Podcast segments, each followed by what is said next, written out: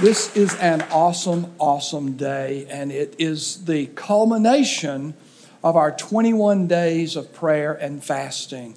And I just want you to know that for every day since we began the prayer and fasting on January the 6th, I think it was, whatever that Sunday was, every day since that day, there have been a group of people in this room pouring out our hearts to God in prayer. And I believe God answers that. And I believe that what's happening in our church is the direct result of the anointing of God on this place. and I thank you for being a part of that. Now, I want to encourage all of our people who are what we call our A team, our people who serve.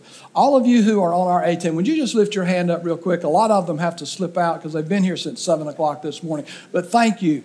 Last night, here in this room, we we took all the seats out and put, brought tables in, and we made this like a banquet room. And we served over a hundred of our volunteers. Many couldn't come, but we served a hundred of our volunteers right here in this room. A delicious meal. We served everything. They didn't have to do anything because we just want you to know that we appreciate you. And we're honored. There were all of our staff we served. We put aprons on and we were serving food and we brought tea and I mean we did all of that to honor those people. And so I just want to say a big thank you to all of our people who serve on our A team and especially this morning. Go ahead. Especially the parking people. Because they've been out in the pouring rain since while they were putting the stuff out. I saw Randy here before 8 this morning. So God bless you for doing what you do. Thank you for coming this morning and being a part of what God is doing. I just want to say again how thankful we are that we were able to go through a period of prayer and, uh, prayer and fasting. But let me encourage you don't let that be the last time this year that you go and do that. Yeah. You need to be in a, a state of prayer, but there needs to be set aside times this year where you, without anyone else knowing it, spend some time fasting. Remember this Prayer builds our fellowship and relationship with God. Fasting disengages the pull of the world on our lives. And so we need to always be praying and fasting and reaching out to our Father. And just as a side note, last night, we we actually all of us broke our fast last night. It, we didn't have a break fast. You know, the breakfast. That's what that word breakfast means. Break the fast. That's when the monks would break their fast. It would be that morning meal. So they just called it break fast or breakfast. We didn't do it on in breakfast. We wanted to do it last night because we had grilled, oh, ribs and chicken and all the fixings and all those. But we had one thing because on my fast for 21 days, I had uh, I did a my own thing, but I did no sugar. Uh, and I said, Kathy's not here, but except for my wife and my grandchildren, I had no sugar for 21 days until last night. And I don't know whose idea it was, but on every one of these tables, there were like 10 or 12 big round tables, and I don't know how many were in here, maybe 20, I don't know. They all had a lot of candy. You know, like Hershey's Kisses, those kind of little things that are wrapped up in aluminum foil that takes you a long time to get off. One of those was laying in the back room where we were serving and preparing the plates. I saw it. I said, Lord, is it your will? and I heard, as clear as I can tell you today, a voice from heaven said, Take and eat all of it. Amen? And I grabbed that Hershey's Kissy thing and I started tearing that aluminum off of it. And I didn't know this, but they have those things now you can get white chocolate and dark chocolate in there. I saw that is a double blessing right there from God. And I threw that thing in my mouth, and you know what? That was the first time in 21 days, and it was so good. But Todd, the guy up here doing our uh, transition time was back there with me, and he kind of hit me on the arm and he said, I already had mine, Pastor. so, but it was an awesome time. And we do that because we love you. We know that we could not do what we do here without the anointing of God and without the activation of people into the ministry of our church. So, Pastor Stephen, if he could be standing here right now, he would say to you, I love you and I appreciate you. And are you ready to get into the Word? Amen? All right. Open your Bible to Ecclesiastes. I'll give you a second to find that. Is that in the Old or the New Testament, someone? Old, okay. And if you were going to Psalms and you kept turning to the right in your Bible, what would you run into? Ecclesiastes. Ecclesiastes is one of the three books that King Solomon wrote. He wrote one book in his young life when he was romantic and all of those things, and we call that the Song of Solomon. Then, in his midlife, he wrote a book of wisdom where he could help us to understand how to live our lives, and that is the book of Proverbs. But as an old man like me, as he looked back on his life, he began to write down things that he had learned. And so that is the book of Ecclesiastes. And in that book, in chapter uh, 4, he gives us a principle.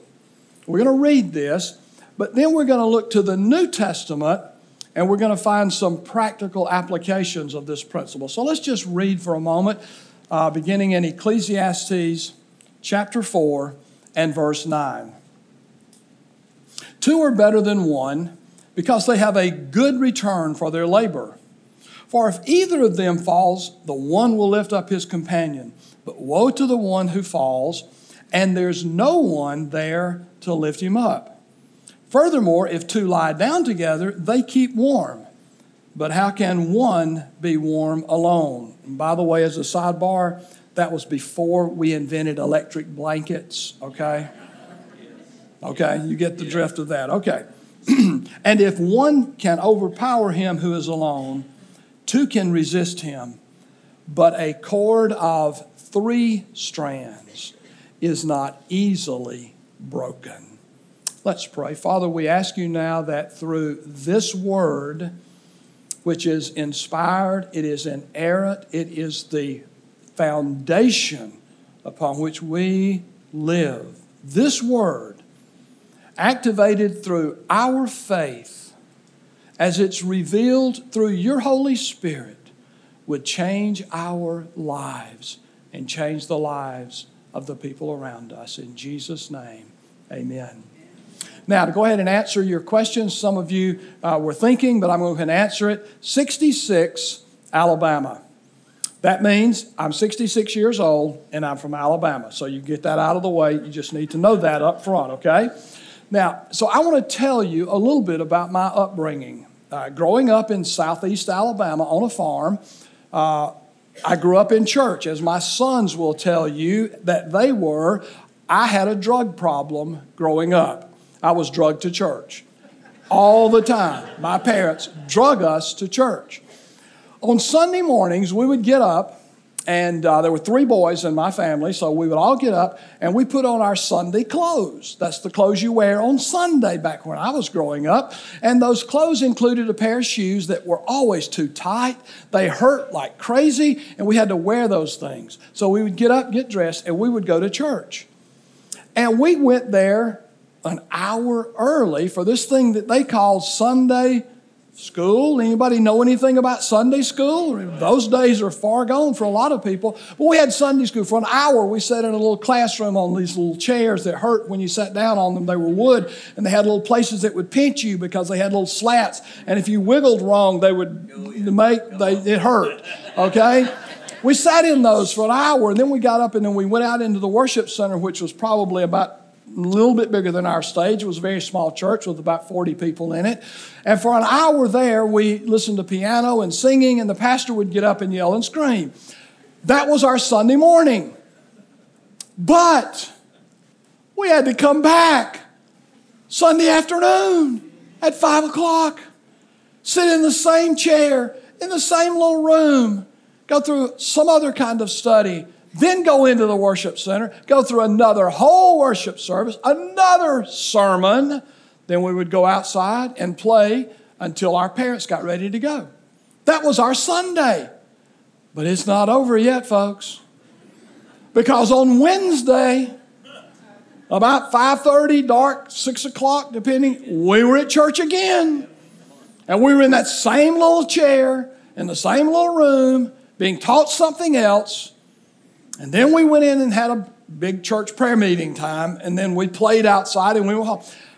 I grew up with at least five to six hours a week with my rear end in either a slat chair or a pew that was made out of strips of wood, and they would pinch as well.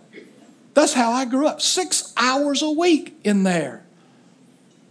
Let me tell you something about that. You know what that did? That built in me a sense of what we called, and I don't hear it anymore, but when I, I grew up Southern Baptist, and we would say this in our churches, church family. We just talked about our church family. Oh, we talked about it because we felt like our church was our family because we spent a lot of time down there. And we had this family feeling about church. Now, I love the modern church. I do. I love our worship. I love the lights. I love the haze that comes up. I wish that Pastor Stephen would let us, but he won't. I wish they would fill this up when I'm preaching with haze back here, you know, and shine these shine these lights through and throw a little, you know. But he's not. I hope you, you're not going to kill me for saying that. I'm pointing right in your face, Stephen, because he's watching. But we, I love that. I love all that we do in the modern church. I just, I love it. I changed years ago. I decided what we were doing wasn't working, so I'd better change or I'm going to keep getting the same results I was getting. And I love what we do. I love people coming to an altar and having oil poured on them and being prayed over. I love those kinds of things. But I want to tell you something, folks. If we are not careful, the modern church, with all that we have, is going to lose something that the traditional churches that I grew up in had. Now, follow me for just a moment. Now, I am not one of these, and if you post that picture on your Facebook, uh, and I see it again, I want to just come through your computer and just, you know, kind of choke you a little bit. But please don't post the picture that's all out there of this little church, this little sanctuary thing. It's probably not as big as this platform. And it's got wooden seats, one light hanging down, no air conditioning, and a little pulpit up there. And people are all saying, like, oh, I just wish we could get rid of this big mega church thing and go back to our roots and be back in those little churches. That's where I found the Lord. Well, let me tell you something. I don't ever want to go back there. I was tired of my rear end being pinched by those boards in there.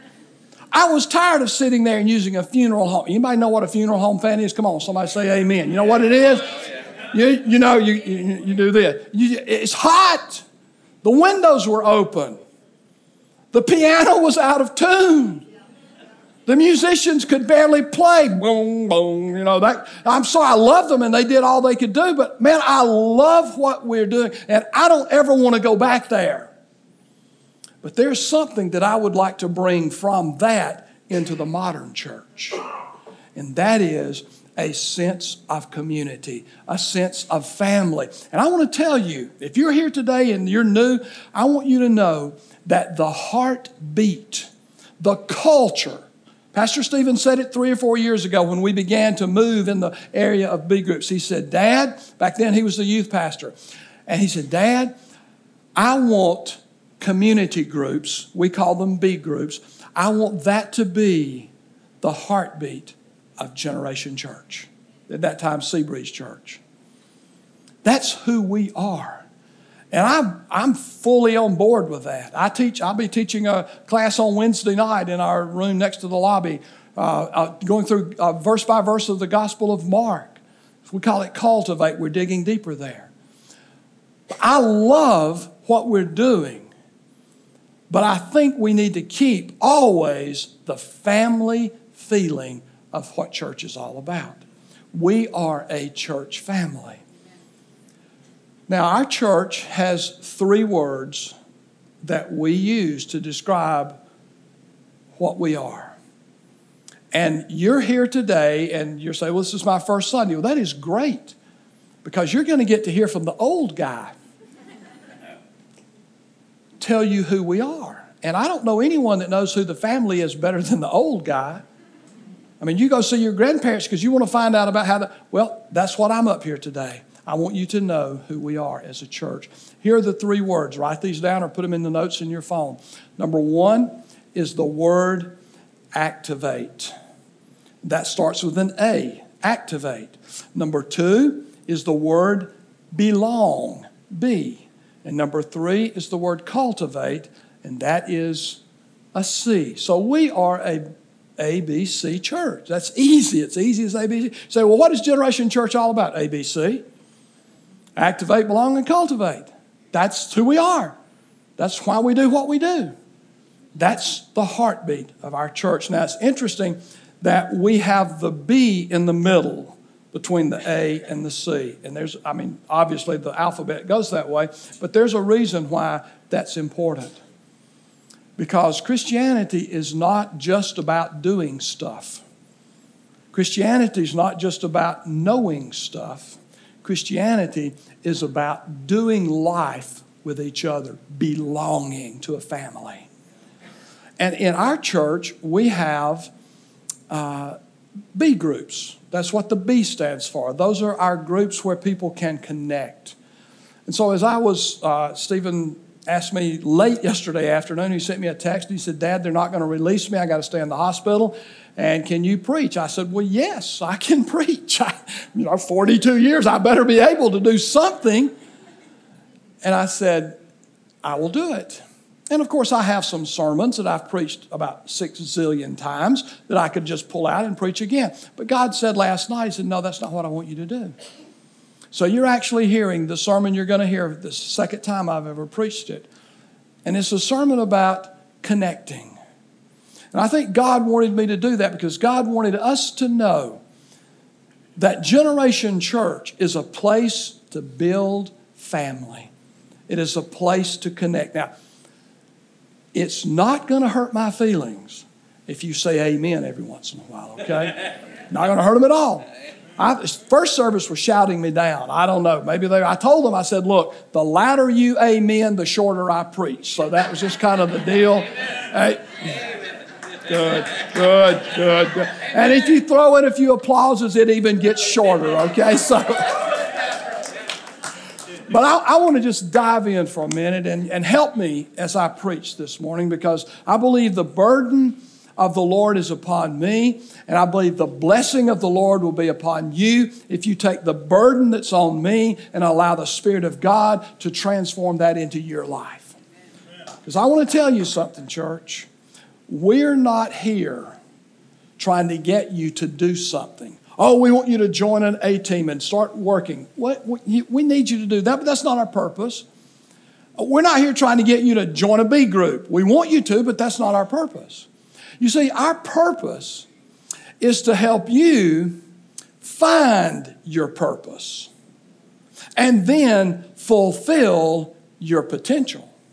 And we believe, based on the Word of God, we believe that you can find your purpose and fulfill your uh, potential as you are plugged into a church family, as you activate your gifts, as you belong to groups and the family, and as you cultivate, grow deeper in your knowledge of the Word of God. Can I just get an amen there so I can move on? Good. That's what our purpose is. We want you to find your purpose and fulfill your potential. Now, are you connected? Or, as you heard in the testimony this morning, do you just kind of show up to church, enjoy it, say hi to folks in the lobby, then go home? and then come back next week? Or are you connected? Okay, so let's talk about being connected. Now, there are three words that I want to give you about, you know, I'm a typical preacher. I've got three points. I don't have a poem, but I got three points. The first point is that in our B groups, you will find a place to connect. B groups are all about connecting. Now, we don't do this thing of Christianity alone. I mean, we are in, uh, God made us to be in relationship with Him and with others. He didn't just create, create Adam and say, You're it, guy. No, there, there we got a family. And that's God's intention for you. You can't just fly this thing solo. I think you've probably done this study or heard sermons on this study, but it's interesting if you go and investigate the phrase in the Bible, one another. One another. Now, maybe I, I, you can correct me if I'm wrong, but is one another singular or plural? Is there more to one another than just one?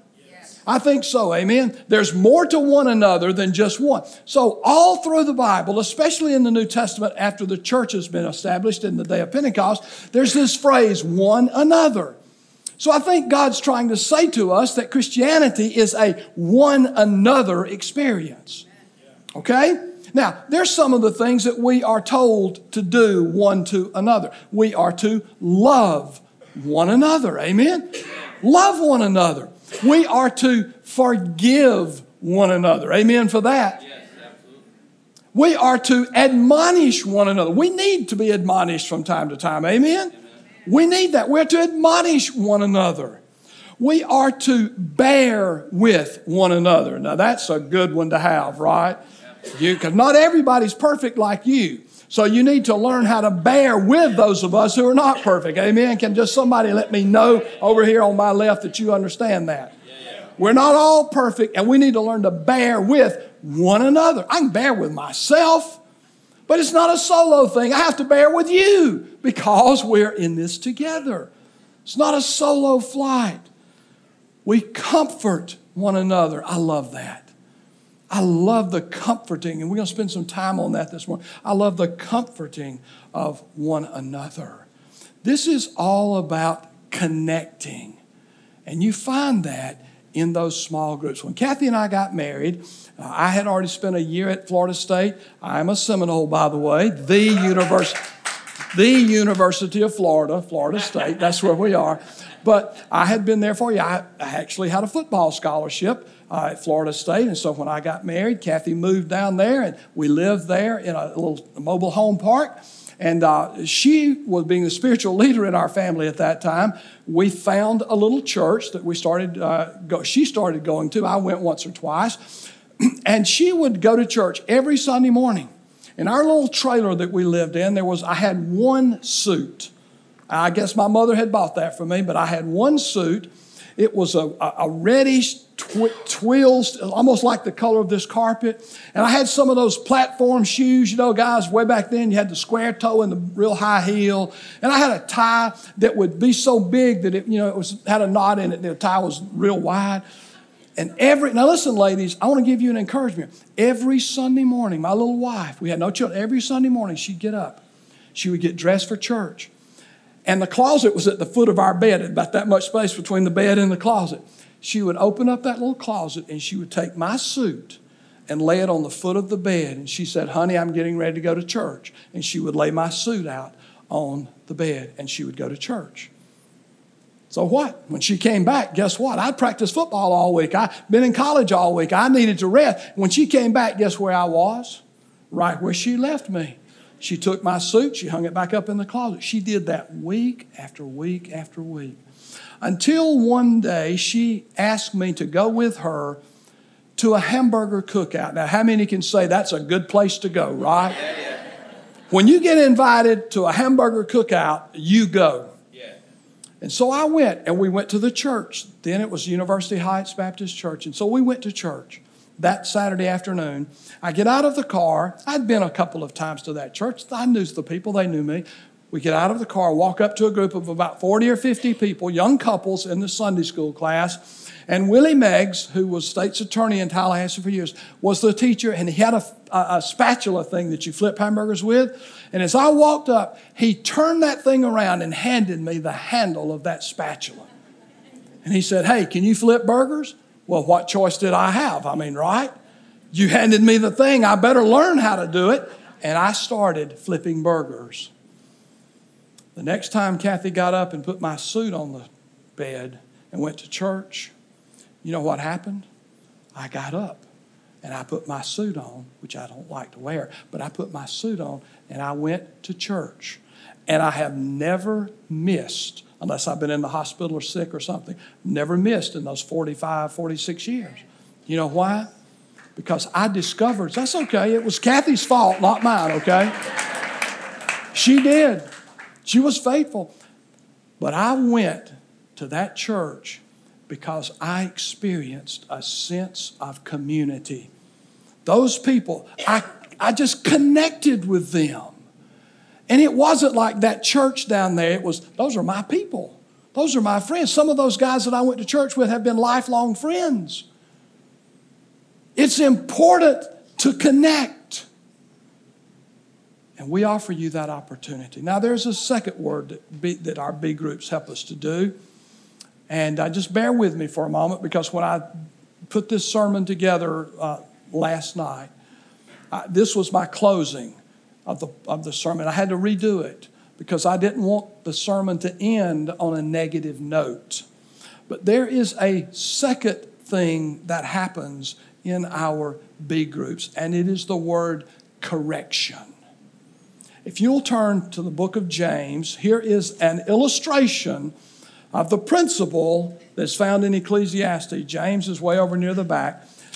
James tells us that it is very important. We'll just, without reading all of the verses, just turn to James chapter 5 and let's look in verse 19 and 20. Verses 19 and 20. This is the, the section where he's talking about laying hands on people, praying for them, and all of those kinds of things. But in that context, the body of Christ, elders of the church, the communion, the family of faith that gathered wherever James was writing this letter to, James is saying to them in verse 19, My brethren, if any among you strays from the truth and one turns him back, let him know that he who turns a sinner from the error of his way will save his soul from death and will cover a multitude of sins. Now, that verse speaks to me. Those two verses speak to me because it tells me that there is a straight path. Now, you listen carefully to your pastor this morning. I want you to understand that as a child of God, I do not have an option to say, well, you know, the culture says this about sexuality. The culture says this about marriage. The culture says this about when life begins. That's what the culture is saying.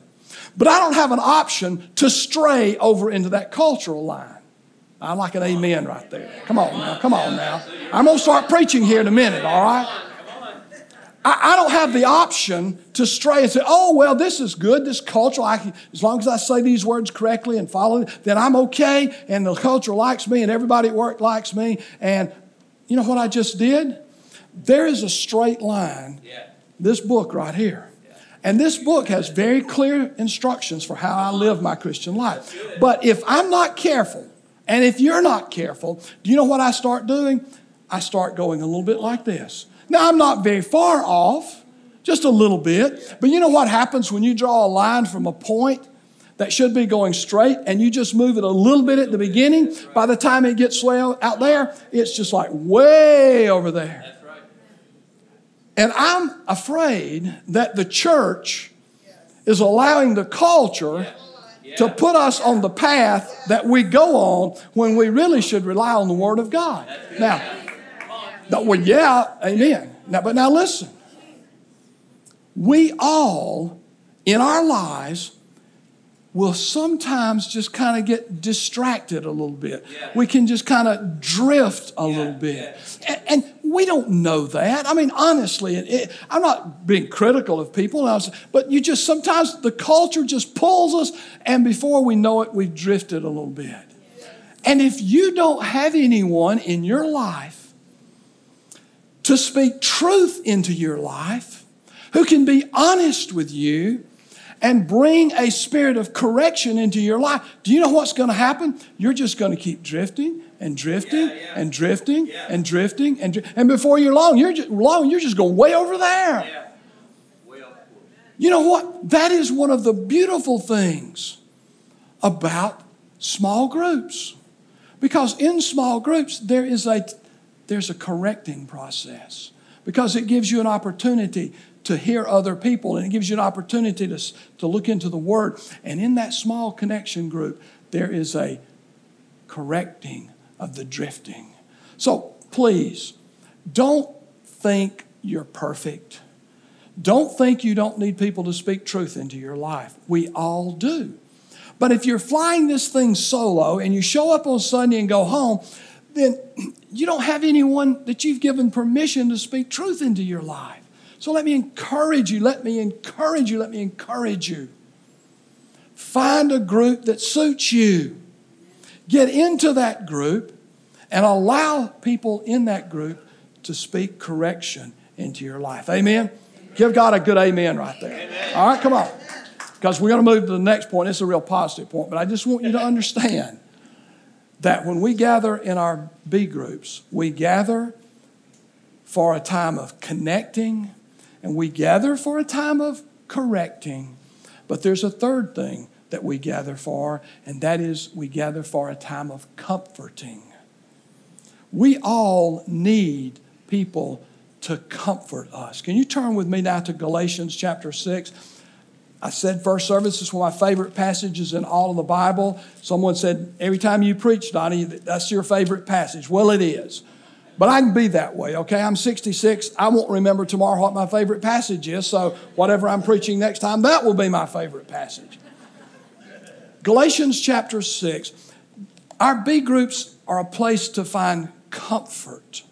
You need someone in your look, you need someone who can keep you from drifting but you all also need someone who can help you in lifting. Okay? Now you catch that. I said that on purpose. You need people to help you keep from drifting, but you also need people to help you with lifting. All right? Now let's look in Galatians chapter 6. Brethren, Paul says the same things James just said. Brethren, if a man is caught in any trespass, you who are spiritual, restore such a one in a spirit of gentleness. I'm glad for that. I'm glad he doesn't say, when you find someone caught in a trespass, kick them out. The most influ- one of the most influential men in my seminary experience, beginning in 1978, was a little man who had written a book. And his book was entitled, now listen carefully, Single Adults Want to Be the Church Too. Because back in those days in my denomination, I'm not going to ask you how many of you have been divorced. But if I knew that, probably half the hands or more would go up in here. In our denomination back then, if you were divorced, you had no place in the church other than to sit in a seat and write your name on your check every week. That was always a good thing, right? But Dr. Jordan wrote a book and he counseled me a lot. He said, Donnie, there is no sin that God cannot forgive. And I thought, you know, that does make sense. And Paul says that if someone is caught in a trespass, don't kick them out, don't stomp them down, don't make them feel guilty about it. Let the Holy Spirit do His job in their life. But he said, you restore them. Amen? Aren't you glad God didn't kick you out for every sin and mistake you've made? Restore such a one in a spirit of gentleness. Oh, what a spirit it is. Now, oh, keep reading. Each one looking to yourself, don't get pride, prideful because you might stumble too, lest you too be tempted. But look in verse 2. Bear one another's burdens and thus fulfill the law of Christ. If you're flying in a single engine airplane and you're the only person in it and you're the pilot and you're at 12,000 feet and you're flying along and all of a sudden you get a really bad pain in your chest and you think, oh no, I'm about to buy the farm. Oh no, it's, this thing's going down and I'm in it because I'm dying. I have, I'm having a heart attack. Who's going to help you? There's nobody in the, in, there's no co pilot, there's nobody there with you, there's no one else in the plane. When you go through hard times in life, and you will if you haven't already, and you're not connected to a family of faith, and you're not connected to a group where people know you and love you, who's going to help you? Come on, church. Who's going to help you? You're going to struggle with that. Paul said, bear one another's burdens. Now, let me tell you what that word burden means. Now, there's several words in the Greek language that talk about a weight or a heaviness or what. This is the word for a heavy load. Here's my illustration. If you work out in the gym, you know that the bar by itself weighs 45 pounds, okay? That's an easy thing. I probably could have brought one in here today, put it up on my shoulders, and for the next couple of minutes, because I'm old and can't do it much anymore, I could have held up that 45 pound bar just sitting on my shoulders. But what if some of you came over and started putting some plates on that bar? Let's say you start throwing 45 on there. And I, so now that 45 is now tripled. Okay, I, you know, I can handle that for a while. I can. But then you drop 90 more pounds on there. Now I'm getting in trouble because now what's going to start happening is, uh oh, SpaghettiOs, here I go. And then you come drop two more plates on there, and it's like, ah, this is over. And boom, I hit the floor. That is the word that Paul uses when he says the word for burden. It is a heavy load. Listen, listen, listen. It is a heavy load that you can't hold up. And Paul says, bear one another's heavy loads. Now, let's say you've put 225 or so on my bar. I've got now 225 pounds on my shoulders. That's going to cause a little problem here because at my age, I'm going to start going down. But you know what? What if two of you who work out every day and 225 for you is like, oh, I can do that all day. You come over and one gets on one side, one gets on the other, and I'm, I'm doing this. And all of a sudden, you get up under that bar on this side and you start doing this. And you over here, you start doing this. You know what happens to me? I've got that weight on my shoulders and I can't bear it, but all of a sudden, you know what happens? It's coming back up. It's coming back up. You know why? Not because I had the strength to do it, but I've got people around me who are bearing my burden. Now that's a good that, that's a good truth right there, church. You talk about B groups. Oh, no, listen. You talk about people who are helping you to bear your burden, which you cannot bear by yourself. Paul is not talking about having a little sore toe. Paul is talking about something that is so heavy on you that left unattended, it could crush you. But you get some people to come along beside you and start picking up on that. That's what church is about, folks. That's what community is about. That's what small groups are all about.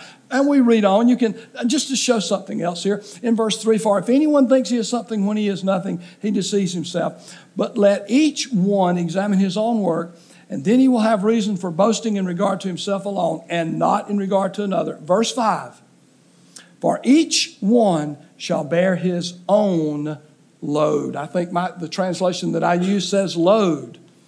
That is a totally different Greek word. The first word is a heavy weight you cannot hold up. The second word is a word that we could describe uh, like a backpack. When you send your kids off to school, I mean, do you fill the backpack full of sand and heavy weight? No, you put their lunch and some books in there. Now, that backpack does weigh something, doesn't it? Come on now, it does. But it's not so heavy that your little son or daughter can't carry it with them to school. And Paul is saying, look, Christians, there are some things in life that are just gonna be there. They're just a weight that you have, to, you gotta carry it. I'm sorry you've got bursitis, but I can't do anything about that. You just gotta carry it. You know, I'm sorry that your hair is falling out. You just gotta live with it. I mean, there's just some things you gotta live with. I'm getting older. You can't bear that. I have to bear that. There are some things in your life that you just have to suck it up and go.